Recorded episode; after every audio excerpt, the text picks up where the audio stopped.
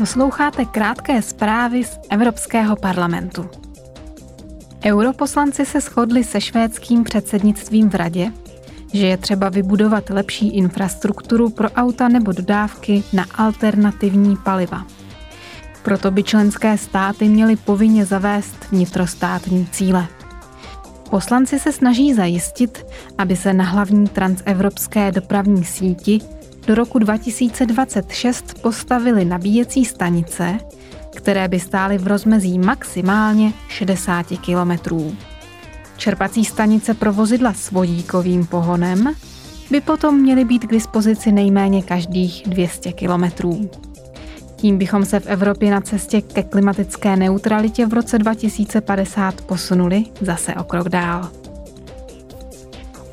Zítra se budou europoslanci věnovat zásadě stejné odměny mužů a žen za stejnou nebo rovnocenou práci. Budou totiž v Bruselu diskutovat a hlasovat o zpřísnění pravidel. Nový právní předpis by po firmách v EU vyžadoval, aby zveřejňovali dostatek informací k tomu, aby si zaměstnanci jedné firmy mohli snadno porovnat výplaty. Měl by tak pomoci vymítit rozdíl v odměňování žen a mužů. Pokud by zaměstnavatel pravidla porušil, čelil by pokutě nebo dalším postihům. Poslanci parlamentu budou na plenárním zasedání hlasovat o nových pravidlech pro nepotravinářské výrobky na trhu v Evropské unii.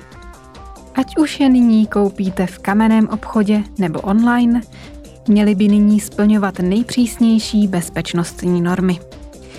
Díky novému předpisu bude možné výrobek efektivněji stáhnout z oběhu nebo odstranit z nabídky na internetu.